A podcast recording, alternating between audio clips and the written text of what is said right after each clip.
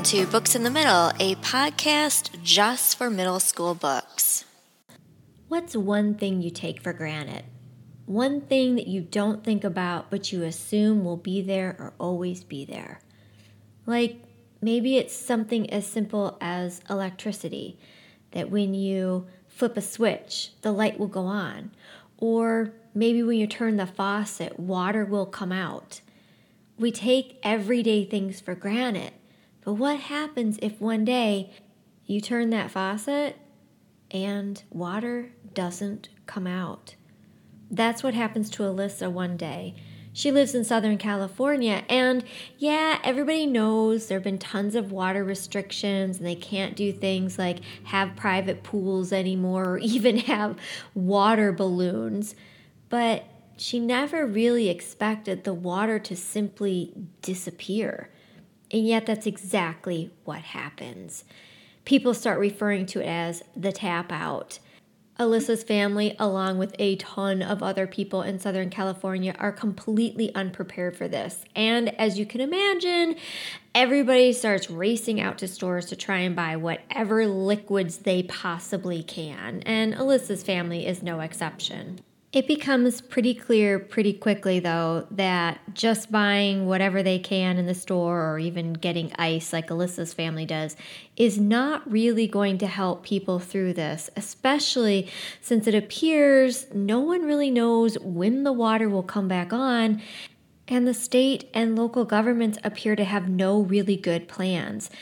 The only people that seem prepared to Alyssa are her neighbors. Um, this kid Kelton lives next door, and his parents act like they've been preparing for a zombie apocalypse for years. Well, it turns out they've got all kinds of stuff stockpiled, including water.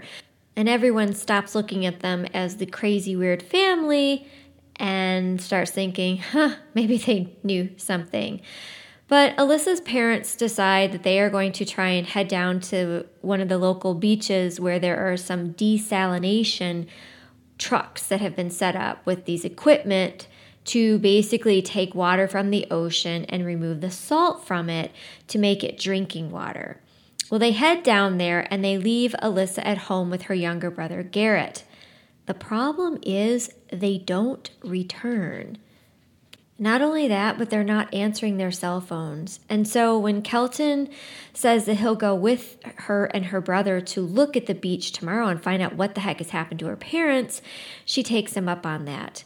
But she's not prepared for what they find at the beach. At the edge of the boardwalk, I hit my brakes hard and stop dead in my tracks.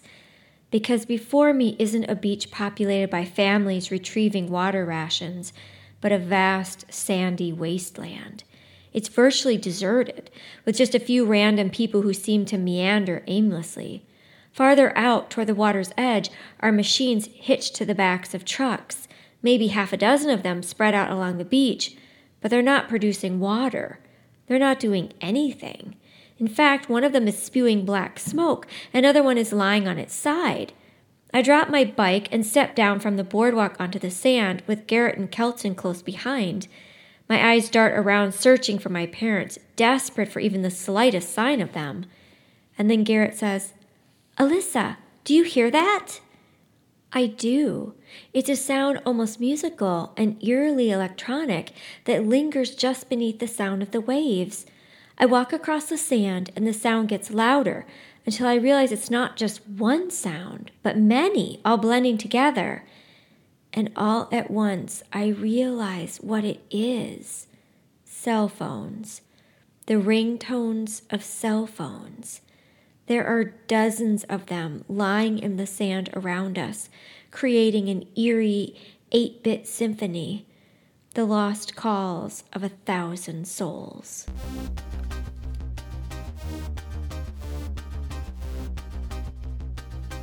Dry by Neal Shusterman and Jarrod Shusterman.